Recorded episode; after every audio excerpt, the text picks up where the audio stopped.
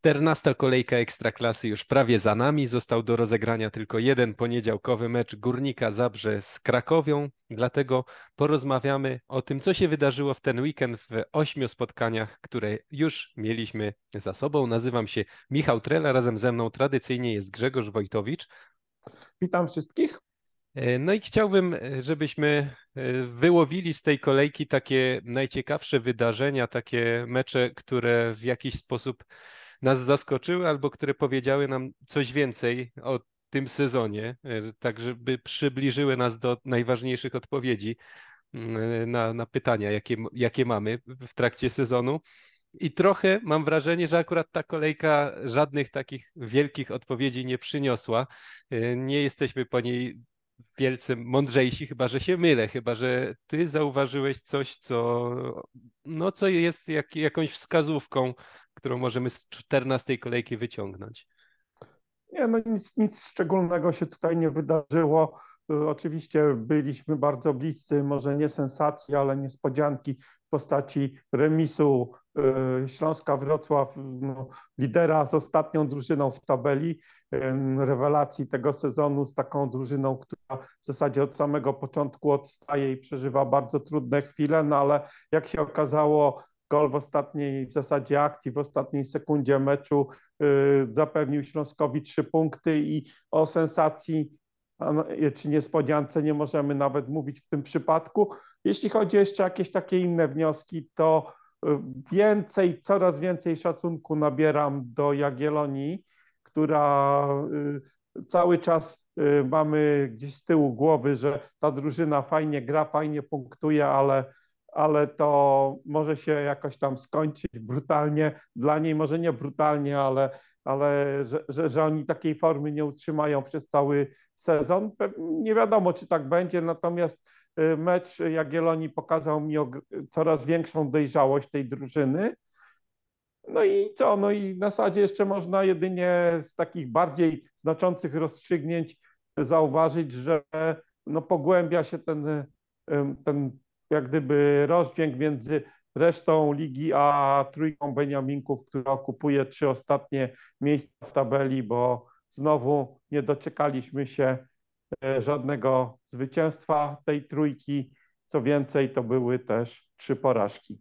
Tak, i rzeczywiście, jak patrzyłem na, na wyniki i na to, jak się wszystkie te mecze układały, to miałem wrażenie, że trochę mieliśmy meczów w tej kolejce w ten weekend bez historii, dlatego myślę, że dobrze byłoby zacząć od takich meczów, e, w których rzeczywiście było najbardziej na styku. I myślę, że wspomniany przez ciebie e, mecz Śląska z ŁKS-em to jest dobry kandydat, żeby właśnie wziąć go na pierwszy ogień, bo mm, tutaj wielopoziomowo, patrząc z perspektywy Śląska najpierw, e, no to zanosiło się przez dużą część drugiej połowy, kiedy Śląsk oddał inicjatywę przy prowadzeniu 1 do 0, kiedy no tak zapraszał ŁKS, żeby coś zrobił, żeby coś się wydarzyło.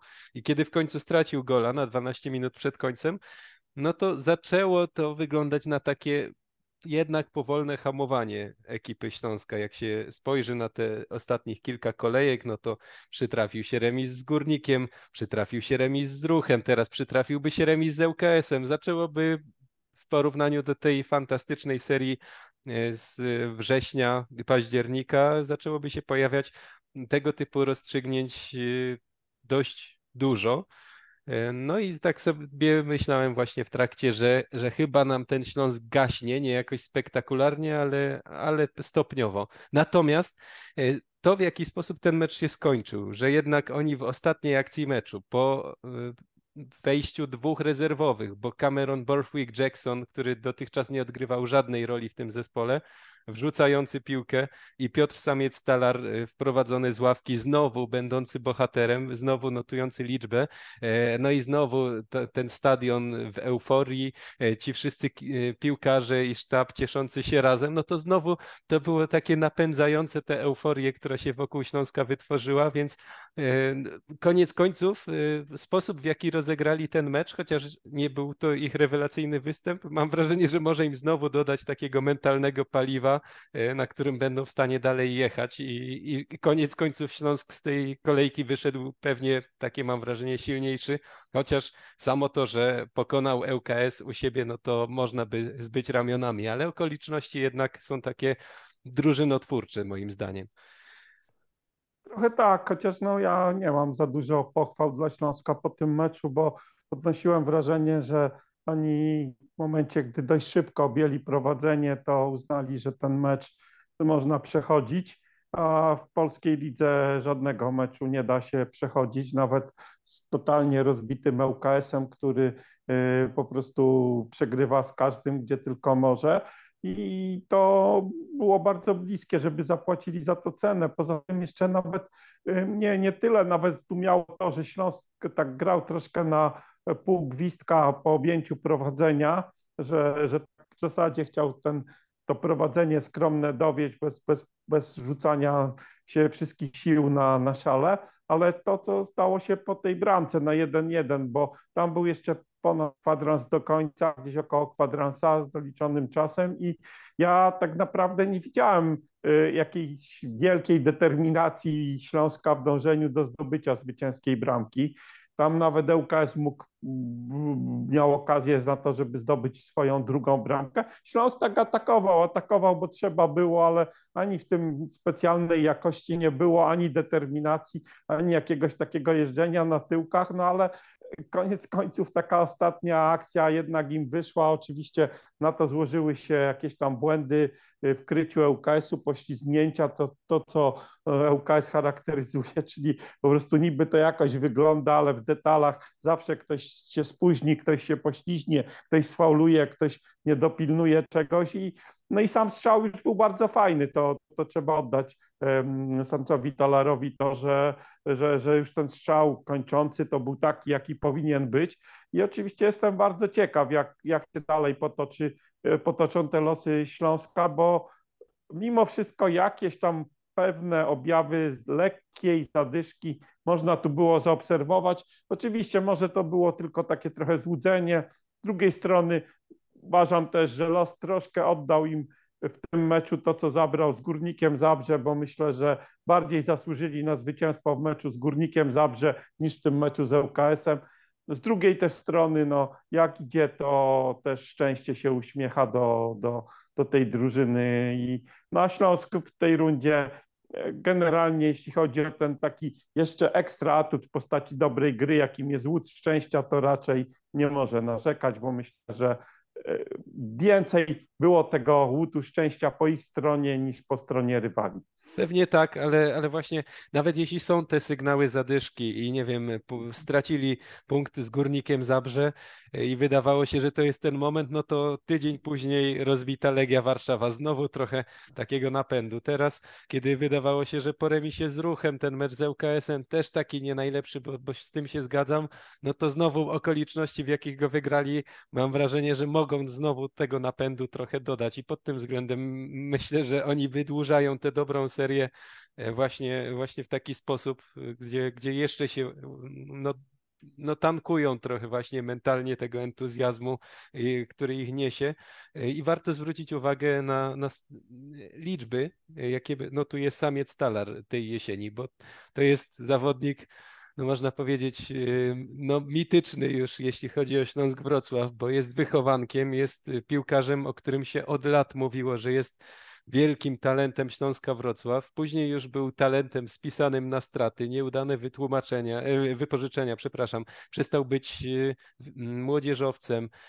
E, no i przychodzi trener Magiera teraz od, od początku nowego sezonu jakoś tam na niego stawia. Trochę można było na początku sezonu to odczytywać jako wyraz problemów kadrowych, jakie Śląsk miał na skrzydłach, bo tam żaden z tych y, zawodników na bokach nie zachwycał, ale on ma po 12 meczach, nie zawsze rozpoczynanych w pierwszym składzie, 3 gole, 5 asyst, no to to jest przyzwoity wynik na skrzydłowego nawet na, w skali całego sezonu, nie mówiąc o części rundy, więc to, to tu też y, robi wrażenie, że kolejny zawodnik, którego odbudowuje Jacek Magiera, czy y, udowadnia przydatność dla zespołu.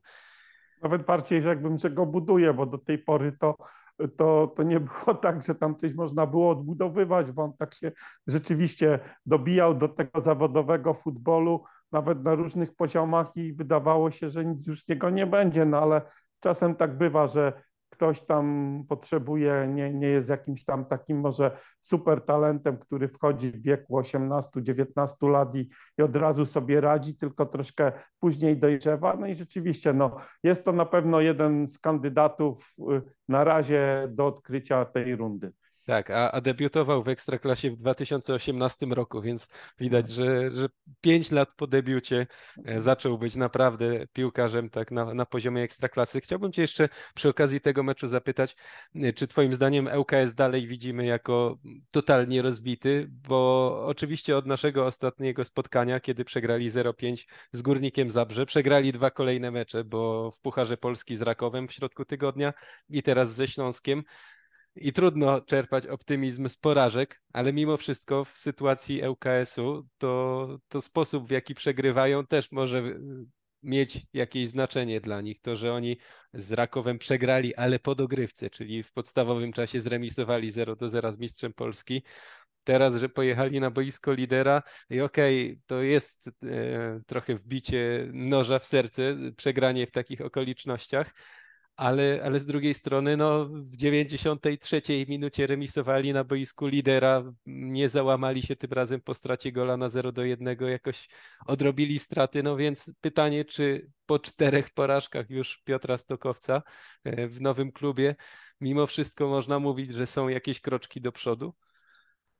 Może jakieś kroczki są, no ale, ale generalnie cały czas te same błędy się powtarzają. No, no, no, no, LKS grał jak grał. Oczywiście zdarzały mu się takie mecze jak z Górnikiem Zabrze, gdzie, gdzie wszystko totalnie jak gdyby nie wychodziło, czy, czy z Radomiakiem, gdzie, gdzie rzeczywiście ta drużyna nawet nie walczyła. Natomiast w momencie, gdy ona dokładała trochę od siebie takiej, takiego zaangażowania, to to aż tak tragicznie nie wyglądało, natomiast cały czas wychodził deficyt umiejętności. No i i właśnie na tym to polega, że, że, że niby grasz, grasz równo, czasem jakiś mecz, bo przeciwnik cię lekceważy, bo, bo, bo, bo, bo, bo po prostu grasz, jesteś ostatnią drużyną w tabeli, możesz to wykorzystać, no ale potem przychodzi taki moment, gdzie, gdzie, gdzie, gdzie trzeba wybić piłkę, gdzie trzeba, nie wiem, trafić do bramki swojej yy, rywala i, i, i tego nie robisz i potem tak ci się wydaje, aha, było blisko, czy nie.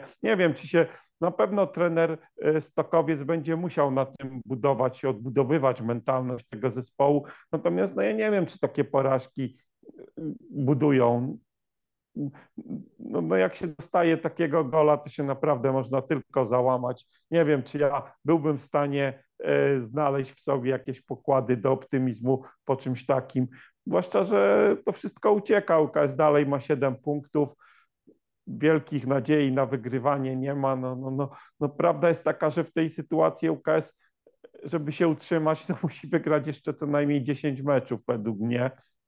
Koło 10 meczów do końca sezonu. Uważasz, że jest w stanie to zrobić? No, no, no na, nawet przy poprawie, przy dobrej grze, przy, przy, przy, przy jakichś tam, nie wiem, ewentualnych wzmocnieniach w zimie, no naprawdę będzie to bardzo trudne i nie chcę skazywać ich już dzisiaj na, na spadek, ale, no ale nie wygląda to lepiej, a jeśli nie zacznie UKS punktować, to, no to będzie się to tylko pogłębiać.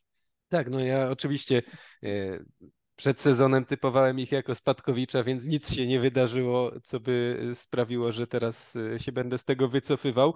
Natomiast no to są zawsze trudne rzeczy do, do wyobrażenia sobie, a jednak czasem się zespoły podnoszą z bardzo trudnej sytuacji i oni mogą bazować tylko na takich przykładach z przeszłości, jak nie wiem, Warta Poznań y, za, na samym początku Dawida Szulczka, która też była bardzo słaba wcześniej i, i później z dużym zapasem się utrzymała, jak Korona Kielce z poprzedniego sezonu. No jest trochę przykładów, że da się coś takiego zrobić, ale oczywiście w momencie, kiedy przegrywają wszystko, no to, to trudno jakoś wyobrazić sobie, że oni wygrają, nie wiem, dwa mecze, a co dopiero dziesięć, więc... Y, tak, no oni jeszcze nie zdobyli punktu na wyjeździe, no, no tu byli bardzo bliscy, ale, ale no, no, no, no ciężko jak się na wyjazdach nawet raz na jakiś czas nie zremisuje, to, to, to, to będzie bardzo ciężko. No, najpierw muszą coś wygrać, żeby w ogóle było od czego zacząć budować ten optymizm. No, dopóki jakiegoś meczu nie wygrają, nie zdobędą trzech punktów, to, to, to będzie trenerowi Stokowcowi bardzo trudno. No, liczyliśmy, znaczy licz, liczono pewnie w Łodzi, że Stokowiec, który ostatnio tak nawet trochę może się wyspecjalizował w bronieniu przed, przed spadkiem, bo chyba Lechia uratował, Lubin uratował przed spadkiem, więc ma jakieś doświadczenie, ale wydaje mi się, że mimo wszystko w tych drużynach, a więc i w Lechii, którą ratował i w Lubinie po prostu był większy potencjał piłkarski, tam jakieś inne rzeczy nie działały i, i można było ten potencjał uruchomić i dzięki temu te drużyny zaczęły lepiej grać i punktowały. Natomiast czy w ŁKS-ie ten potencjał jest? No, no sami wiemy, że, że nawet Adam Marciniak, kapitan zespołu po porażce z Górnikiem mówił, że jesteśmy po prostu słabi. Tak więc no zobaczymy. No muszą zrobić parę punktów, żeby w ogóle było, był jakiś sens w zimie robić transfery, wydawać pieniądze i liczyć na to, że uda się jeszcze wiosną uratować ekstraklasę. No bo jeśli, jeśli taka degrengolada będzie trwała do, do końca rundy, jeśli nie wiem, zdobędą jeszcze e, z 5-6 tylko punktów, to, to naprawdę będzie się można zastanawiać, czy, czy jest sens wydawać już pieniądze na wzmocnienia i czy, po prostu nie lepiej już myśleć o tym, jak się budować drużynę już pod kątem przyszłego sezonu w pierwszej lidze. No, ale jeszcze, jeszcze mają ale jeszcze szansę, grze... tak, jeszcze... tak, oczywiście nie chcę ich grzebać i tak dalej. Tak. Nie, niech walczą, no bo, no bo to żadna, żadna atrakcja dla ligi, jeśli jakaś drużyna, nie wiem, po, na tym etapie miałaby być już skazana na grę o nic. To był jedyny mecz, w którym e, dwie drużyny strzeliły gole e, w, te, w, ten weekend. Mieliśmy spotkania do jednej bramki toczone. E, no i z takich najbardziej stykowych wyników naj, mocno zwracają uwagę, czy najmocniej zwracają uwagę mecze w Radomiu i w Łodzi. I o nich chciałbym teraz porozmawiać. Jeśli chodzi o mecz w Radomiu, mm, no mecz derbowy, można tak powiedzieć, jeśli chodzi o województwo mazowieckie. Jedyne derby, mecz przyjaźni, ale e, Legii się ostatnio z Radomiakiem różnie wiodło. Legii się w ogóle ostatnio nie wiodło w Ekstraklasie, więc e, dla niej to było bardzo ważne spotkanie, biorąc pod uwagę też to, że za tydzień zagra z Lechem Poznań i na pewno sytuacja, w której po pięciu porażkach ligowych z rzędu przystępowałaby do tego klasyku jeszcze przed przerwą na kadrę, no byłaby wyjątkowo niekomfortowa. Legia w tym tygodniu też grała Puchar Polski, w Tychach wygrała pewnie 3 do 0, w Radomiu też wygrała, więc można powiedzieć, że pożar ugaszony, natomiast y, chyba zrobiła to w taki najmniej z przekonujących y, sposobów, w jaki się dało, to znaczy prowadzenie do przerwy po golu Josue z karnego. W drugiej połowie, no to zdecydowanie można powiedzieć, że Radomiak był bliżej, był stroną przeważającą, Legia bez jakichś takich dogodnych sytuacji. I, no i pytanie, czy, czy twoim zdaniem można mówić, że no jest krok do przodu, jest wszystko w porządku? No bo też trzeba zwrócić uwagę, że ta obrona, która tak bardzo przeciekała, szczęśliwie, bo szczęśliwie, ale zagrała wreszcie bez straty gola i to dwa mecze z rzędu, licząc właśnie z Pucharowym. Ja wiem, no dla mnie ten mecz e, Legia zagrała, nie wiem, trochę w stylu takiej będącej w kryzysie e, Warty Poznań czy, czy innych zespołów tego pokroju, które e, często na wyjazdach gdzieś tam zwietrzyły swoją szansę, zdobyły, wyszły na prowadzenie w miarę szybko i potem jedynym celem było już dotrwanie do końcowego gwizdka i y, głęboka obrona. No i Legia w tej głębokiej obronie zagrała całkiem nieźle, bo owszem, Radomiak miał przewagę, posyłał sporo wrzutek w pole karne, nawet sporo strzałów oddawał, ale to wszystko było bardzo dobrze blokowane, y, albo te strzały były niecelne. Generalnie tak prawdę powiedziawszy, Radomiak nie miał żadnej stuprocentowej sytuacji do, do wyrównania. Może w pierwszej połowie, tam zaraz po stracie gola Edi Semedo tak z kąta wbiegł w pole karne, był prawie sam na sam, mógł to zmieścić po długim słupku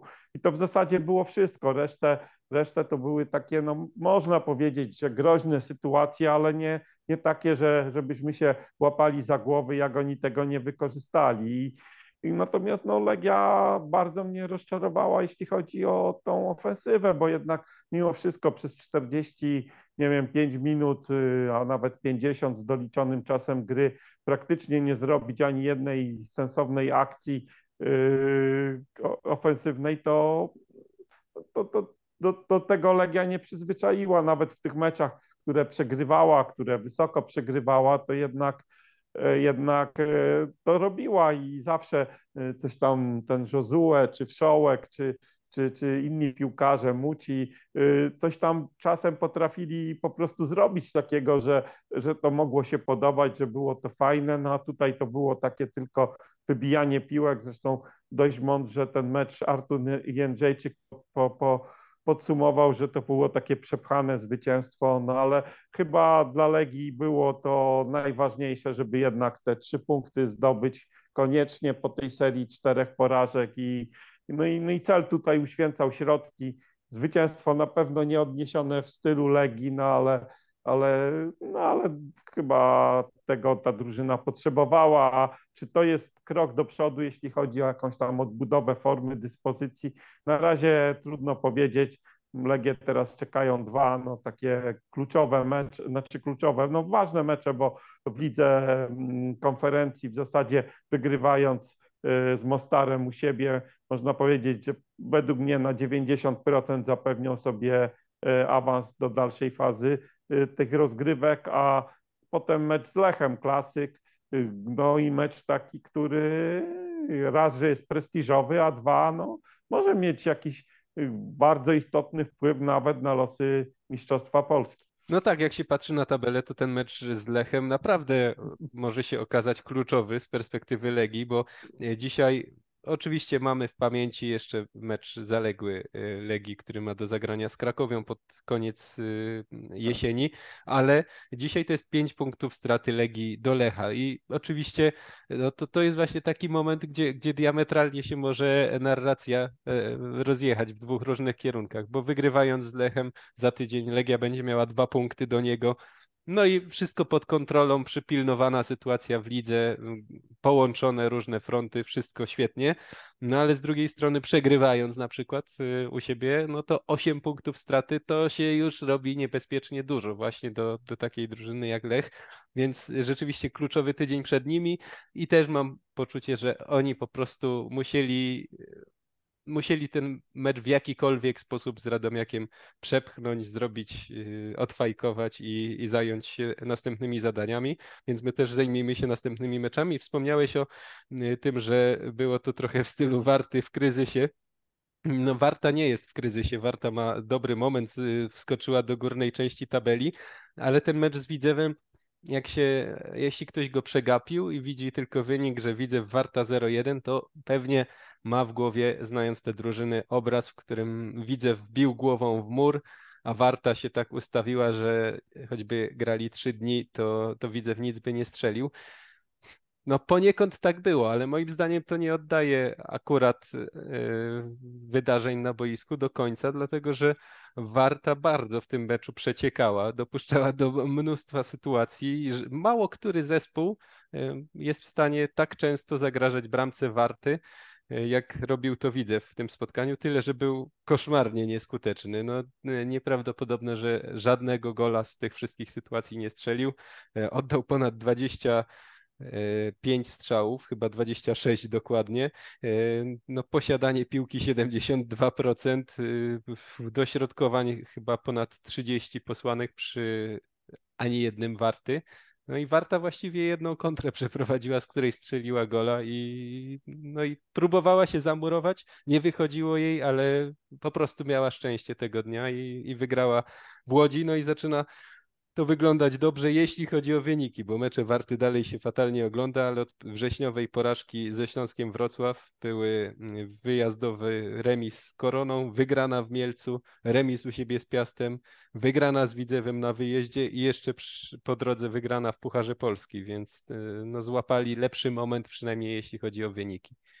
Tak, no po meczu chyba w Mielcu tym wygranym y, trener Szulczek wreszcie jak gdyby był zadowolony z tego, co, yy, się stało, jeśli chodzi o transfery, bo użył chyba takiego sformułowania, dokładnie pewnie nie zacytuję, ale sens był taki, że wreszcie zamknęliśmy okienko transferowe i można rozpoczynać sezon, a to była, nie wiem, no już chyba dziesiąta kolejka, czy tam nawet Później, później. Później, później. No tak. Dwunasta, w Mielcu dwunasta kolejka. No, no, no to więc, więc, więc, więc można powiedzieć, że ta warta w tych blokach startowych no, tkwiła bardzo, bardzo długo i chyba najdłużej z wszystkich zespołów, no ale jak już, jak już odpaliła, no to, no to tych punktów przybyło. Sytuacja w tabeli jest w miarę spokojna. Myślę, że, że, że nawet jak się jeszcze, a pewnie przytrafią się warcie jeszcze jakieś kryzysy, no bo no nie czarujmy się, no nie jest to drużyna, która e, będzie zachwycać i która będzie regularnie punktować, no ale myślę, że, że oni już taki urobek solidny mają, jeszcze pewnie coś dorzucą, parę punktów i, i na tą wiosnę też będą mogli ze spokojem patrzeć i, i myślę, że, że to jest jedyny ich cel, żeby się w ogóle nie zaplątać w walkę o utrzymanie a wtedy może coś, coś, coś tam uda się więcej zrobić, chociaż też nie czarujmy się, Warta nie będzie walczyła w tym sezonie o europejskie puchary, nie będzie walczyła, nie wiem, o pierwszą chyba szóstkę.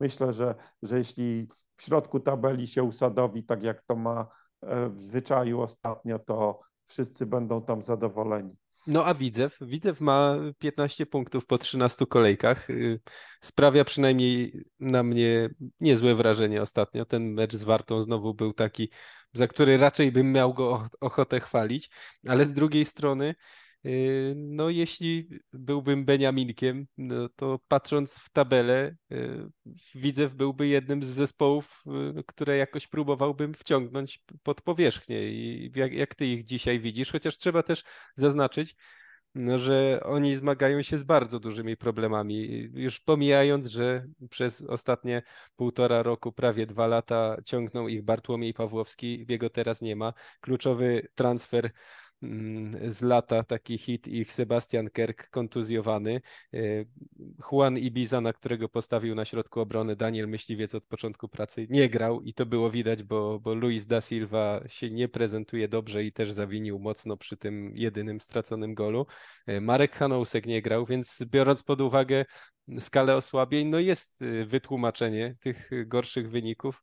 No ale, no ale to, to jest też taka sytuacja, w której trochę się muszą obawiać, bo, y, no bo są chwaleni za wyniki nie najgorsze, no ale z drugiej strony, y, jak spojrzeć, ile meczów wygrał Daniel Myśliwiec z tych, które poprowadził, no to, to są dwa zwycięstwa w sześciu meczach. To nie jest rewelacyjny wynik.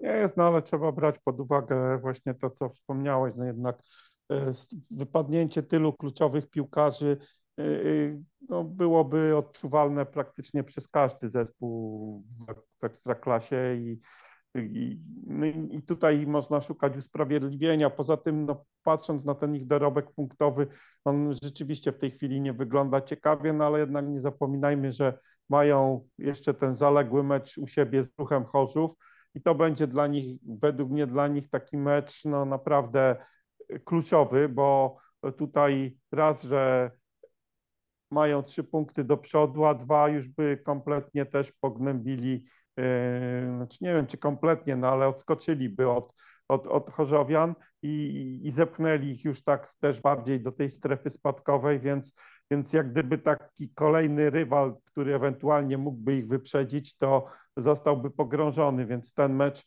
ten mecz będzie bardzo, bardzo ważny dla, dla ruchu i, i, i znaczy dla Widzewa, dla ruchu oczywiście też, y, i bo jeśli ruch liczy na coś, że kogoś właśnie mógłby zepchnąć, wyprzedzić, no to, no to musi w Łodzi wygrać. No i, i, i tak, tak to będzie po prostu wyglądało. No, myślę, że jeśli Widzew by sobie w tym meczu poradził, to, to jednak jakiś tam oddech y, będzie punktowy. Natomiast no, no, no, musi, musi trener myśliwiec czekać, aż ci zawodnicy kontuzjowani wrócą do zdrowia, wrócą do formy. No i, i myślę, że tak naprawdę w tej sytuacji y, efekty pracy trenera będziemy mogli tak naprawdę ocenić dopiero w rundzie w przyszłym roku, w drugiej rundzie, bo, no bo wtedy będzie miał czas, żeby to sobie trochę przemodelować.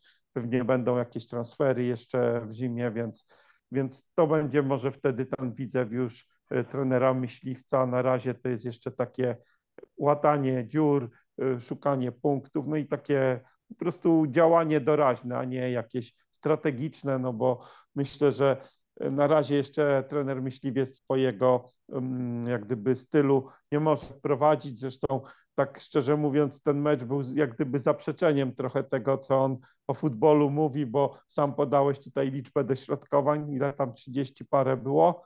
Tak. No a on raczej zwolennikiem takiej formy rozgrywania ataku nie jest, więc... Tak, tak. I zbiera, więc... zbierał sporo, sporo poklasku za to, jak się przejechał po dośrodkowaniach na konferencji tak. prasowej, a później jego drużyna wrzucała co kilka minut piłkę w pole karne y, bez większego efektu, no ale tak to wyglądało. Wspominałeś o bardzo ważnym meczu Widzewa e, z ruchem, y, no a w przyszłej kolejce Warta mamy u siebie mecz z Puszczą i to też będzie mhm. właśnie bardzo ważny mecz w kontekście zapewnienia sobie takiego spokoju i przy okazji mocniejszego wciśnięcia przeciwnika do, do strefy spadkowej. Z meczów, które były jeszcze takie stykowe, takie gdzie, które mogły się potoczyć w każdą stronę, no to spotkanie Piasta Gliwice z Koroną, chociaż zastanawiam się, czy ten mecz się mógł potoczyć w inną stronę niż po prostu remis, bo, bo Piast remisuje aktualnie wszystko i muszę powoli chyba przyznawać Ci rację, bo e, gdy Piast zaczynał w tym sezonie kiepsko punktować i za dużo remisować, no to jeszcze miałem wrażenie, że to, to się odwróci, że to jest kwestia po prostu czasu, kiedy, kiedy będą mieli trochę więcej szczęścia. Ale oni, mam wrażenie, w ostatnich paru tygodniach przestali dobrze grać, że oni teraz już nie remisują dlatego, że mają pecha, tylko remisują dlatego, że nie zasługują na zwycięstwa. I to jest, to myślę, że jest niepokojące. To znaczy, oni dalej dobrze bronią, przez co mecze z ich udziałem stały się ostatnio trudniejsze do oglądania, bardziej nudne, e, ale z drugiej strony sytuacji wcale już nie ma tak wiele. Parę tygodni temu mówiliśmy, że problemem jest wykończenie, brak napastnika, ale, ale teraz kreowanie też nie wygląda najlepiej. I w drugiej połowie tego przeciętnego bardzo meczu, to moim zdaniem Korona lepiej wyglądała, chociaż też nie na tyle, żeby powiedzieć, że remis jakoś ją krzywdzi. No ciężki to był mecz do oglądania, taki na początek kolejki zupełnie zniechęcający do tego, żeby, żeby spędzić weekend z Ekstraklasą. Na szczęście potem było już trochę lepiej, no ale, ale ten mecz w Gliwicach rzeczywiście no, wraz z końcowym gwizdkiem chciałoby się zapomnieć i niespecjalnie wracać. W zasadzie nie ma co tam analizować. No korona, owszem, nie przyje, przyje, miała jakiś tam zamiar, żeby wywalczyć zwycięstwo, to normalne, ale, ale, ale też, też nie zrobiła według mnie wszystkiego, żeby ten mecz wygrać. Myślę, że podświadomie też z tego remisu była zadowolona. No, dwie drużyny, które się zaszachowały, które po prostu w tym dniu nie miały żadnych atutów z przodu, żeby y, wprowadzić, y, wyprowadzić defensywę rywala w pole. No, no i oglądaliśmy trochę takie szachy bez sytuacji, bez emocji, bez, bez jakiejkolwiek dramaturgii, no bo przy 0-0 czasami jest dramaturgia, ale zazwyczaj jej nie ma. No tak jeśli chodzi o tego Piasta, to tak yy, chciałem jeszcze zwrócić uwagę, bo tak od pewnego czasu, nie mówię o tym sezonie, ale już wcześniej tak z uwagą przyglądałem się Kirejczykowi, taki młody chłopak, wysoki, dziewiątka, który yy, sprawiał na mnie dobre wrażenie, natomiast ostatnio mam wrażenie, że się kompletnie w rozwoju zatrzymał, że gdy wchodzi na boisko, to zupełnie nie radzi sobie, nic tej drużynie nie daje. Teraz jak gdyby ten sezon był dla niego taką szansą, bo Kamil Wilczek e, doznał kontuzji i mógł i po prostu miał gdyby otwartą drogę do tego, żeby zająć miejsce w podstawowym składzie. Y, wywalczyć je sobie, dać coś drużynie, a mam wrażenie, że zupełnie tego nie wykorzystał. Natomiast no, z takich optymistycznych informacji dla Piasta to można jedynie właśnie powiedzieć to, że Kamil Wilczek jednak powoli wraca do zdrowia i z tego, co mówił, to po przerwie na kadrę ma być już y, gotowy do gry, więc zobaczymy, czy on doda trochę nowego ducha Piastowi, bo tej drużynie coś tam potrzeba nowego dołożyć. To prawda. To teraz przejdźmy do meczów jednostronnych, tych, które A to były... ja bym jeszcze Aha. może wspomniał, bo tak y, trochę o tym meczu Puszczy z Pogonią. Nie wiem, No czy właśnie, no ale chciałem go liczyć, czy chciałem go liczyć jako do mimo wszystko... Mimo wszystko tak, chociaż właśnie, przy- żeby to było płynne przejście, to to był taki mecz e, na pograniczu, bo z jednej Właśnie. strony e, było poczucie we mnie cały czas, jak się to oglądało, że Pogoń jest lepsza, że nawet grając przez godzinę w dziesiątkę była w stanie strzelić dwa gole, wygrać 2-0, co też świadczy o tym, że była, że jest po prostu zespołem lepszym. Czerwona kartka Ulwesztada za dwie żółte, zasłużona. Pogoń nie grała wielkiego meczu, ale aż tak wiele sobie z tego nie zrobiła. Natomiast y, znowu Puszcza y, mogłaby po każdym meczu opowiadać alternatywną historię, y, korzystniejszą dla siebie. I w tej historii Konrad Stępień trafiłby przy wyniku 0 do 0 do siatki w znakomitej sytuacji. Michał Walski przy wyniku 0 do 1 strzeliłby nie w słupek, a do bramki. E, No, Łukasz Sołowiej z Krzysztofem Wróblewskim lepiej by się dogadali przy wyniku 0 do 0. W ogóle by się dogadali, nie wystawiliby piłki na pustą bramkę Grosickiemu i mogło się, naprawdę były powody, żeby myśleć, że Puszcza, mimo że jest słabsza piłkarsko, to tego popołudnia nie tylko może zremisować, ale nawet wygrać z Pogonią. Natomiast to wszystko się nie wydarzyło. Co więcej, mam poczucie, że to nie jest przypadek, że właśnie w meczach e, Puszczy tak często coś się mogło wydarzyć, a się nie dzieje, że to jest właśnie ten brak jakości, o którym wszyscy mówili od samego początku, gdy Puszcza awansowała, no że fajnie mają swój pomysł na grę i stałe fragmenty, ale no piłkarsko to jest zespół, który będzie odstawał od ekstraklasy i myślę, że w tym się to właśnie objawia, że, że oni tak często nie potrafią wykorzystać korzystnych dla siebie momentów, a prowokują niekorzystne dla siebie.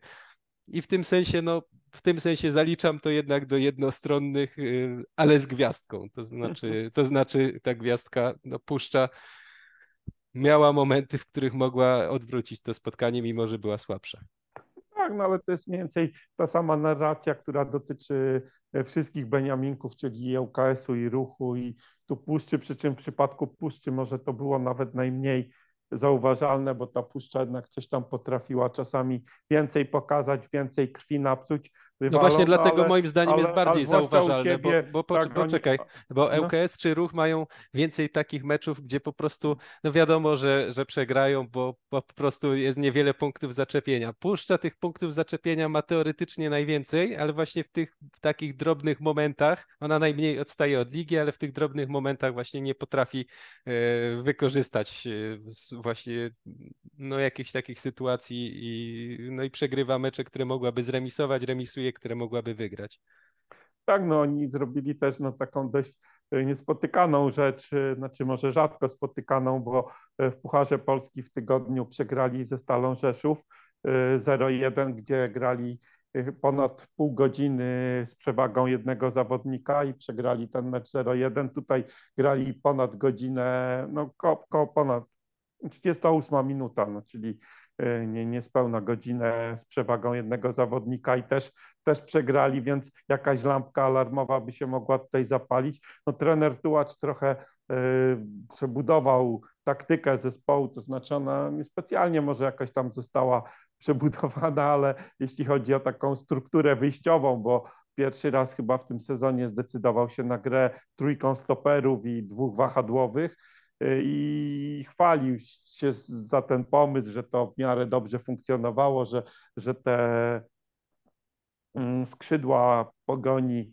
były skutecznie blokowane, no ale Sołowiej, który do tej pory dawał tej drużynie punkty swoimi golami, tym razem je można powiedzieć zabrał, bo, bo to był przede wszystkim jego błąd, mniej bramkarza, bo po prostu no jednak y, zawsze jest odpowiedzialność według mnie za podającego. No, tak jest na przykład w koszykówce, za niecelne podanie odpowiada podający, a i w piłce chyba też, no tu nie był jakoś specjalnie naciskany, no powinien podnieść głowę i, i zobaczyć, gdzie jest bramkarz ustawiony, czy można podawać, czy nie. A on tego nie zrobił. Przy drugiej bramce też był mocno w nią zamieszany, więc tutaj taki słaby występ. No, trener Tułacz też trochę tak tłumaczył się, że mają ogromne problemy zdrowotne. Wyliczył, że chyba w październiku 16 piłkarzy miało przerwy w treningach, że tą drużynę dopadł jakiś wirus, tak w cudzysłowie, znaczy tak w nawiasie e, dodał, że e, wynikało z tego, że chyba chodzi o jakieś sprawy covidowe, że, że, że tam jakaś taka no, no, no, no, są zawodnicy, tutaj też mu wypadł Cholewiak, wypadł mu Serafin, wypadł bramkarz y, podstawowy y, Zych, no więc jakieś tam problemy kadrowe są, nawet nie chodzi nawet o to, że oni mieli jakieś bardzo to, tą jedenastkę odbiegającą od optymalnej, ale, ale no, że ta forma zawodników nie jest po prostu najwyższa. No i rzeczywiście Puszcza ma trudny moment już dawno przestała punktować i, i nawet to najlepsze wrażenie z Beniaminków zaczyna po prostu trochę e, się zacierać. Tak, no ja mam takie poczucie, że e, oczywiście puszczy trochę brakowało od samego początku sezonu, trochę brakowało, żeby punktować częściej, lepiej, ale to nawet jak na puszczę nie jest e, naj, najwyższa forma. To, to nie jest tak, że oni robią wszystko absolutnie co mogą i nie wystarcza to do punktowania, tylko no, oni też już, to, to nie jest ta drużyna w takiej formie jak ta, która robiła awans na wiosnę albo zeszłej jesieni y, była rewelacją, no to jest drużyna, która ma też swoje problemy i też pewnie nie pomaga im to, że mm, no naturalnie, gdy się nie wygrywa od sierpnia, a jest listopad, gdy zaczynają wszyscy uciekać, to, to też mentalnie ten entuzjazm jednak siada. Jednak y, przegrywanie tydzień w tydzień i próby podnoszenia się jakiegoś mentalnie i znowu przegrywanie, no to, to każdą drużynę wpędza w taką spiralę, no, która sprawia, że później zaczyna wyglądać gorzej. Natomiast mimo wszystko mecze z Pogonią Szczecin to nie są mecze, w których Puszcza musi koniecznie szukać punktów w walce o utrzymanie. No to, to są jakieś mogą próbować, mogło się udać, natomiast przyszłej kolejce właśnie oni grają spotkanie z Wartą Poznań w Grodzisku i, i to jest dla nich mecz, który no, muszą wygrać nawet, no tak, tak to trzeba powiedzieć, jeśli oni mają tu odrabiać straty, gonić, wychodzić ze strefy spadkowej, to to jest mecz, którym się musi im wszystko idealnie ułożyć. No, z Pogonią no, zrobili co się dało, okoliczności były sprzyjające, nie wykorzystali ich, no i, ty, i tyle chyba, tak można powiedzieć, no a Pogoń zrobiła to w stylu, z którym często ma, miała problemy w przeszłości, czyli była taką drużyną, która albo wygrywa grając koncertowo, albo nie wygrywa. A tymczasem pokazali oblicze zespołu, który potrafi też czasem wygrać, nie grając zachwycającego spotkania i, no i utrzymywać się w czołówce dzięki temu. Tak, tak, no zobaczymy jak, jak, jak Puszcza na to wszystko zareaguje. No tak jeszcze można zwrócić uwagę na to, że to, co się wydawało, że to będzie największy atut Puszczy, czyli gra defensywna w ekstraklasie, jednak jakoś zupełnie im nie wychodzi, bo co by nie mówić, oni mają najgorszą defensywę, jeśli chodzi o liczbę straconych bramek w ekstraklasie, więc, więc tutaj coś nie działa i siłą Puszczy było to, że, że, że potrafiła bronić, dowozić wyniki. No, w ekstraklasie okazuje się, że te umiejętności, nawet ta cała organizacja gry w obronie, nastawienie się na bronienie całym zespołem, jednak okazuje się, że jest nie, niewystarczająca. No a mówię, no z pogonią rzeczywiście można było liczyć na to, że się jednak nie wygra, no ale gdy się dostaje od losu prezent w postaci godzinnej gry yy, z przewagą jednego zawodnika, no to no to można mieć żal, że się przynajmniej nie zremisowało. A a propos tego, co mówiłeś y, o traconych bramkach przez Puszczę, no to rzeczywiście przedziwna jest y, ich statystyka w Ekstraklasie, bo znowu jeśli chodzi o strzelone gole, no. to poniżej Legii, poniżej szóstego miejsca e, są tylko dwa zespoły, które mają więcej strzelonych goli niż Puszcza, to Radomiak 18 i y, Stal Mielec też 18. Wszyscy pozostali albo tyle, ile puszcza, czyli 16 goli, albo nawet mniej. Oczywiście hmm. tam nie wszyscy mają tyle samo spotkań rozegranych, ale gdyby puszcza tak strzelała, jak strzela, a, ale traciła no, trochę bliżej średniej jeden na mecz, no to po prostu nie byłaby w tym miejscu, gdzie jest. No ale, e, ale no tak się na razie, to się na razie nie udaje, więc y, tutaj był mecz jeszcze, gdzie można było napisać alternatywną historię, przyznaję, która by się potoczyła inaczej. Natomiast w meczu Jagiellonia-Stal Mielec y, w piątkowym nic nie mogło się ułożyć tak, żeby Jagiellonia tego spotkania nie wygrała. A najbardziej y, świadczy o tym sytuacja z drugiej połowy, kiedy najpierw podyktowany został rzut karny dla Jagiellonii, później został zamieniony jednak w rzut wolny, bo okazało się, że y, zdarzenie nie miało miejsca w polu karnym. No i Bartłomiej Wdowik ustawił piłkę i zapakował z rzutu wolnego czy rzut karny, czy rzut wolny, to obojętne, po prostu odwleczone w czasie kilkadziesiąt sekund strzelenie gola. No i Wdowik jest y, na pewno największą historią z tego meczu, bo ma 8 strzelonych goli, jest lewym obrońcą, chociaż dla napastnika to byłby też dobry wynik po 14 kolejkach 8 goli. On jest lewym obrońcą, 4 gole bezpośrednio z wolnych, co już jest wyrównaniem najlepszego wyniku w XXI wieku Carlitosa, tyle że Carlitos zrobił to w barwach Wisły przez cały sezon, a Wdowik to zrobił w 14 kolejek. Y, no i ma cztery gole z wolnych, podczas gdy cała reszta ligi jednego. E, ten strzał Josue, może e, pamiętasz, pewnie pamiętasz, e, spuszczą niepołomice przepuszczony przez Kevina Komara. Tak, dośrodkowanie, które wpadło do bramki, a, a Wdowik no, został takim specjalistą, który się nawet w zagranicznych ligach rzadko zdarza, bo to nie jest częsta sytuacja, że ktoś strzela w 14 kolejek 4 gole z wolnych, ale pomijając Wdowika, zacząłeś od tego, że Jagiellonia ci coraz bardziej imponuje, mi też, także dlatego, że przestał to być zespół uzależniony od kogokolwiek, jeśli chodzi o nazwiska. E, poprzedni sezon to była drużyna Guala i Imaza, odszedł Gual, wydawało się, że to będzie zespół tylko Imaza, natomiast dzisiaj nie wiadomo, gdy się włącza mecz Jagiellonii, nie wiadomo kto danego dnia akurat będzie bohaterem. Parę tygodni czy pauzował Imaz, wrócił, strzelił gola, super, ale jak go nie było, to Jagiellonia też notowała dobre wyniki. Pululu wrócił, ale jak go nie było, to Jagiellonia e, też grała dobrze, strzelała gole. Teraz y, Hansen strzela bywały mecze, kiedy Marczuk był bohaterem. Nene, no naprawdę tyle jest punktów zaczepienia w Jagiellonii, takich dobrych e, zawodników, którzy się wyróżniają, że, że to imponuje. No i i mimo wszystko e, to nie jest tak, że oni mają serię bez porażki u siebie. Oni e, wygrywają z każdym, kto tam przyjeżdża i to coraz częściej wygrywają tak, nie pozostawiając żadnych złudzeń. Zagłębie przegrana 0-3, w Białymstoku Stal przegrana 0-4, no Jagiellonia przegrała 0-2, no ale e, to, to, to często wygrywają Legia, z Legia. orkiestrą. Legia, Legia 0-2. Tak, no tak, no ja przez te pierwsze pół godziny tak to w ogóle patrzyłem na ten mecz i y, na, na boisku była jedna drużyna, ta Stal w ogóle nie istniała. No, Stal, która w poprzedniej kolejce wygrała z Legią 3-1, prowadziła z nią 3, 3 do 0 i, i, i no wiadomo, że też ten mecz był tam w Warszawie e, w sensie widowiska taki można powiedzieć nie, nie, nie tyle, że jednostronny, ale no, dominacja Legii, jakieś tam kontrataki Stali Mielec zabójcze. Tutaj tych kontrataków nie było, nawet nie było cienia szansy, żeby jakieś te kontrataki wyprowadzać. Jagiellonia rozgrywała swobodnie piłkę na luzie, Wiadomo, troszkę szczęścia tam było, bo, bo pierwszy gol oczywiście zasłużony, ładnie wypracowany strzał Hansena, ale ten drugi karny taki przypadkowy, to znaczy w sytuacji nie, nie bramkowej, no po prostu błąd obrońcy. No i w zasadzie przy 2-0 to już ten mecz można było odnieść wrażenie, że się zakończył.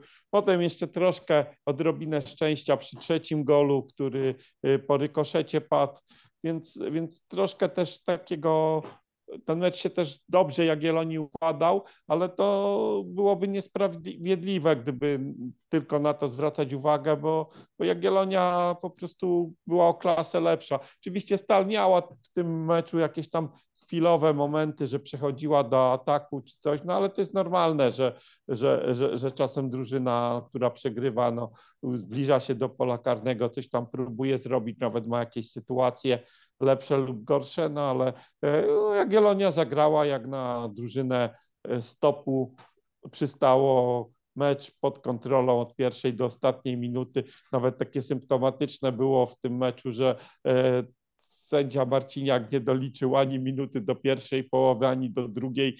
To się coraz rzadziej zdarza, jednak wytyczne są inne, a tutaj to po prostu było tak, jakby chciał po prostu skrócić jakieś tam męki stali. Stali, która już wydawało się, że złapała jakiś oddech po zwycięstwie z Legią, tymczasem coś tam znowu się chyba niedobrego dzieje, bo y, doszło do takiej sytuacji, że y, na stadionie ktoś wywiesił transparent Kiereś won, więc widać, że y, to jakiś tam narasta konflikt między kibicami, a częścią kibiców pewnie, nie wszystkimi, a, a trenerem, no to nie buduje chyba dobrej atmosfery. I w tak mediach się pojawiły informacje, że e, mhm. Pawol Stanio jest przymierzany do stali, a. więc znowu kwestie e, zmiany trenera wiszą nad głową tak, Kamila tak. Kieresia, a wydawałoby tak. się, że jednak po wygranej na Łazienkowskiej kupił sobie trochę spokoju. E, nie, nie mówię, że do końca roku, no ale chociaż do przerwy na kadrę. No ja właśnie tak mówiłem, że, że to zwycięstwo mu zapewni pracę tydzień temu, ale teraz mam pewne wątpliwości, to znaczy myślę, że jeśli ta drużyna by w jakimś tam e, kiepskim stylu przegrała następny mecz z Górnikiem u siebie Zabrze, oczywiście nie musi się wcale tak stać i Stal może wygrać to albo zagrać dobry mecz, to, to, ale jeśli by się tam jakaś taka poważniejsza wpadka przytrafiła, to w tej chwili nie wykluczałbym nawet takiego scenariusza, że dojdzie do zmiany, chociaż według mnie byłoby to chyba zbyt pochopne, bo co jednak nie mówić, no Stal, Stal jest zespołem jakim jest, no ona nie będzie z każdego wyjazdu przywozić punktów, to, że wpadła pod koła rozpędzonej Jagiellonii, każdy tam wpada mniej lub bardziej dotkliwie, więc można to jakoś tam wytłumaczyć i, i, i niespecjalnie rozpamiętywać, a liczyć na to, żeby zdobywać punkty w kolejnych meczach, bo,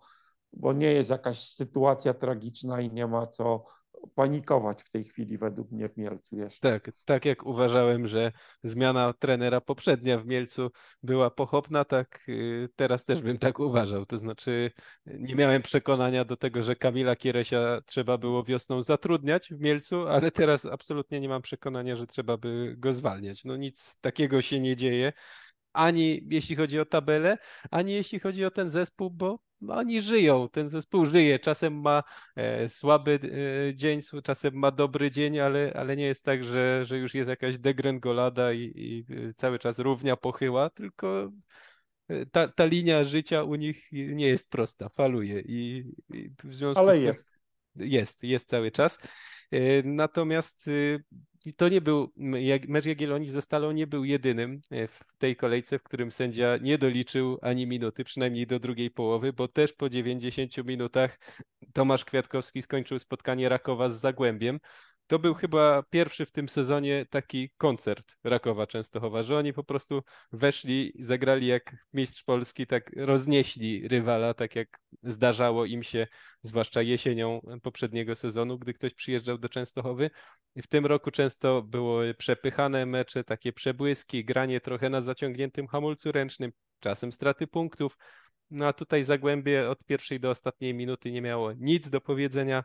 Raków zagrał parę akcji z rozmachem, potem trochę się oszczędził na e, czwartkowy mecz ze Sportingiem Lizbona, więc e, no taki chyba mecz, którego potrzebowali, biorąc pod uwagę, że sytuacja w tabeli jest ok cały czas w przypadku Rakowa, że oni im się nie wymknęła spod kontroli liga, ale potrzebują, mam wrażenie, takiego meczu, żeby znowu zaczęło się o Rakowie mówić dobrze, a nie po prostu przyzwoicie, żeby oni sami poczuli, że mogą zagrać dobrze. No i też y, chyba ważne y, z ich perspektywy, że John Jeboa strzelił dwa gole i to jednego po takiej akcji w jego stylu, gdzie przedryblował kilku piłkarzy Zagłębia, że Crnac y, strzelił gola, zaliczył asystę, więc znowu pokazuje, że coraz lepiej się wprowadza, że Kittel po wejściu z ławki strzelił gola, że, że kilku takich zawodników do odbudowania e, no, miało niezły moment. Nowak dwie asysty. Natomiast y, to o Raków Cię na pewno chcę zapytać, jakie są Twoje wrażenia, ale jeśli chodzi o drużyny w kryzysie, w ekstraklasie, to Zagłębie jest dzisiaj w jednym z najgłębszych kryzysów. Nie licząc Beniaminków, to, to właśnie oni mają chyba najtrudniejszy moment. Tak, no jeszcze w czwartek oglądałem na żywo Zagłębie w meczu Pucharu Polski z Krakowią, który przegrali nie tak dotkliwie, bo tylko 1 do 0 i to w końcówce stracili gol, ale to był, to był też no, totalnie bezbarwny występ w drugiej połowie. Nie wiem, czy oni jakąś jedną sensowną akcję przeprowadzili, więc, więc, więc widać, że ta drużyna jest w kryzysie, to licząc właśnie ten mecz pucharowy, to była chyba czwarta kolejna porażka, trzecia w lidze, więc tu już jest naprawdę nieciekawie. Mam tak, takie wrażenie, że gdyby trenerem Zagłębia nie był Waldemar Fornalik, tylko jakiś taki szkoleniowiec po prostu o mniejszym nazwisku, o mniejszym autorytecie, to rozważania na temat nowego szkoleniowca w Lubinie były, szłyby pełną parą, bo tam generalnie taki cykl zresztą dość często się powtarzał, że, że, jakiś, że późną jesienią lubili zmieniać trenerów i, i właśnie, bo drużynę dopadał wtedy jakiś tam niezrozumiały kryzys i, i, i myślę, że gdyby to nie był właśnie Waldemar Fornalik, to, to pewnie, pewnie już byśmy, y, już by się jakaś giełda nazwisk y, pojawiła trenerów przymierzanych do Zagłębia Lubin. No zobaczymy, czy on ten kryzys opanuje. No, Zagłębie gra przede wszystkim tragicznie w obronie. To, to są potworne błędy. No, Nalepa, który dostał szansę E, zagrania w podstawowym składzie, no, zademonstrował formie z Lechii Gdańsk z najgorszych czasów spadkowych. I to nie pierwszy raz w tym I sezonie. To nie pierwszy bo, raz w tym tak. sezonie. Na razie transfer, który wydawał się, no wiadomo, ze Spadkowicza, no ale zawodnik doświadczony, uznany, miał być jakimś tam, wydawało się, że wzmocnieniem będzie tej drużyny na pewno, a na razie kompletnie nieudany transfer. Poletanowicz, który no, no, no grał gra bardzo, bardzo słabo w tym meczu. Ławniczak, który wydawał Ławniczak, mi się najpewniejszym z ich obrońców, no, no, też no w ostatnim ten, czasie popełnia tak, błędów mnóstwo. Tak, tak, Kirkeskow też zupełnie nie to. Dąbrowski nie gra tak jak grał w Pogoni. tam funkcjonuje, no w zasadzie nic, ani ofensywa, ani defensywa i, i oni po prostu, no, no, no, ten mecz to był chyba nie, nie, niewiele było meczów w tym sezonie w Ekstraklasie, w którym różnica poziomów między jedną a drugą drużyną byłaby tak zatrważająca jak, jak w tym meczu. Myślę, że gdyby Raków naprawdę chciał docisnąć do dechy, to, to to się mogło jeszcze wyższym pogromem skończyć, no ale, no ale troszkę litości mieli, chociaż 0,5 to jest i tak porażka kompromitująca i tyle. No a jeśli chodzi o Raków, to, to, no to takie jakieś przełamanie chyba było. No mieli taki męczący mecz y, też w tygodniu z dogrywką w Łodzi, wygrali, mieli tam przewagę, chociaż też dopiero czerwona kartka w dogrywce i, i tak przepchnęli to, to, to zwycięstwo, no ale, ale przepchnęli, są dalej w Pucharze Polski, w lidze są w ścisłej czołówce, w Lidze Europy pewnie, pewnie awansu nie wywalczą, nie zajmą tego trzeciego miejsca, no ale niech jeszcze grają, niech, niech pokazują się z dobrej strony i tyle. No. Tak, e, warto zwrócić uwagę, Zagłębie z e, pierwszej piętnastki ligi ma najwięcej straconych goli. Inaczej mówiąc, dopiero Beniaminkowie, e, strefa spadkowa, mają więcej straconych goli niż Zagłębie, a przecież właśnie drużyny Waldemara Fornalika raczej bazowały na tym, że są solidne z tyłu, no a z przodu coś tam są w stanie zrobić, ale, ale właśnie to, że oni są zorganizowani i niewygodni, to była zwykle ich główna siła. W Zagłębiu to, to przestało działać. No a, no a w Rakowie, no to, to zgadzam się tutaj. Miałem skojarzenia z meczem z zeszłego sezonu z Wisłą Płock, kiedy wygrali bodaj 7 do 1. Tylko, że tutaj koło 60 minuty już ewidentnie była noga z gazu zdjęta. No i, i tu ich oszczędzili, ale tak naprawdę ten mecz, y, gdyby podmienić nazwy drużyn czy koszulki, nie różnił się jakoś bardzo od meczu ŁKS-u z Górnikiem Zabrze, gdy przed tygodniem mówiliśmy, że ŁKS kompletnie nie przystaje poziomem do ligi. Jedyna różnica jest taka, no, że ŁKS zrobił to z Górnikiem Zabrze, a Zagłębie zrobiło z Rakowem, czyli jednak z silniejszym rywalem. Można się tym tłumaczyć, ale, ale w ogóle te wyjazdy Zagłębia są często koszmarne, bo wprawdzie ostatnia ich wygrana w lidze to było zwycięstwo na wyjeździe z Górnikiem, ale mieli już w tym sezonie nie jeden kompletnie e, nieudany występ, bo w Białymstoku zagrali fatalnie, bo zagrali w Krakowie fatalnie, w Kielcach fatalnie. W Krakowie ten mecz pucharowy ostatni przegrany 0-1 też był z ich strony bardzo słaby, więc na, naprawdę niewiele było poza Lubinem meczów, e, za które można by ich jakkolwiek pochwalić. Na pewno nie tak sobie to wyobrażali e, zatrudniając Waldemara Fornalika, któremu za chwilę stuknie rocznica pracy w Lubinie, więc to nie jest znowu tak mało, dobre transfery. Wydawałoby się, że, że jest wszystko, żeby robić lepsze wyniki, żeby dzisiaj byli gdzieś w okolicach Jagiellonii, Śląska. No tego się trochę spodziewano, że Zagłębie może mieszać właśnie w tych rejonach tabeli, a jest w tych rejonach, w których jest zwykle od paru lat. No i... Ja, ja mhm. patrząc mhm. na te ostatnie mecze Zagłębia, to aż tak się zdziwiłem, jak oni tych 20 punktów do tej pory nazbierali z tą grą. A jeszcze tak, żeby zakończyć temat tego meczu, to chciałem jeszcze wspomnieć o Kamilu Pesce, który po tych dwóch latach praktycznie nie grania w piłkę zaczyna wracać na, na boiska i zagrał w podstawowym składzie i co ciekawe nie grał jako lewy wahadłowy, a jako taki środkowy obrońca, taki lewy i w wypowiedzi pomeczowej powiedział, że to ma być dla niego docelowa pozycja w Rakowie właśnie, nie hasanie na wahadle czy na lewej obronie, ale, ale właśnie granie jako półlewy stoper. No ciekawy pomysł, zobaczymy jak, jak, Ale myślę, jak, że, to, że jak, jest naturalny, y, że to jest naturalny wybór. On zresztą w wywiadzie już po podpisaniu kontraktu y, w rozmowie z Weszło mówił, że taki jest na niego plan i że on rzadko miał okazję w Krakowie grać na tej pozycji, więc będzie się musiał tego nauczyć, ale że no, twierdzi, że docelowo, jeśli gdzieś ma w piłce e, zrobić karierę jakąś, to, to na tej pozycji najbardziej. No i myślę, że jeśli chodzi o warunki fizyczne, no to właśnie podział między plawsiciem jako lewym wahadłowym, a pestką jako półlewym stoperem, no i mm, że to jest y, optymalne obsadzenie ról, no ale zobaczymy jak sobie będzie radził. Na pewno poszerza jego powrót i, i tego, ten jego niezły występ e, pole manewru, jakie będzie miał trener Szwarga.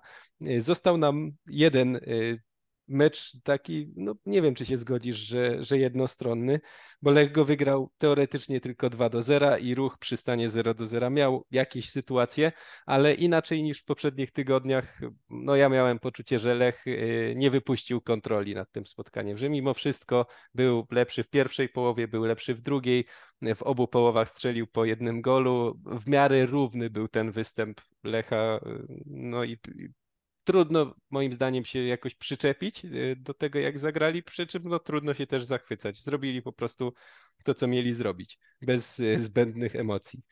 Tak, no to był na pewno taki konsekwentny mecz Lecha, przy czym myślę, że tu też poprzeczka była najniżej zawieszona, bo nawet ten ŁKS, który do przerwy przegrywał 0-2, y, coś tam próbował w tej drugiej połowie zrobić, natomiast ja tu od początku miałem wrażenie, że ruch wyszedł na to spotkanie ze zwieszonymi głowami w zasadzie nie, no nie był w stanie piłkarsko dorównać Lechowi, więc, więc ta, tak to wyglądało. Yy, myślę, że też yy, ten mecz mógł się skończyć wyższym zwycięstwem Lecha, ale Lech też trochę zdjął nogę z gazu w pewnym momencie, yy, mając w perspektywie mecz z Legią. Y, też mieli trochę trudny tydzień, bo, bo mieli też mecz pucharowy w Bydgoszczy.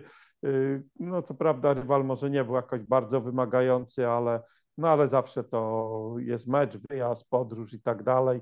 Y, tutaj to wyglądało nie najgorzej. Isak naprawdę potwierdził, że jest w wysokiej formie. No też tutaj trener kalkulował trochę, bo zdjął Christophera Welde miarę szybko, żeby przypadkiem nie złapał żółtej kartki na mecz z Legią, bo gdyby dostał żółtą kartkę, to z Legią nie mógłby zagrać, więc też były tutaj jakieś takie kalkulacje, nie do końca to było tak, że, że, że Lech chciał wygrać jak najwyżej, po prostu kontrolował sytuację, rywal mu na to pozwolił, a o ruchu, no, no, no cóż można powiedzieć o ruchu, no. Przyjechali do słabszej drużyny, nie byli w stanie piłkarsko jej dorównać i tyle, no. Pewnie też poniekąd troszkę mogą być nawet zadowoleni, że skończyło się 0-2 bez jakichś tam mm, pogromów.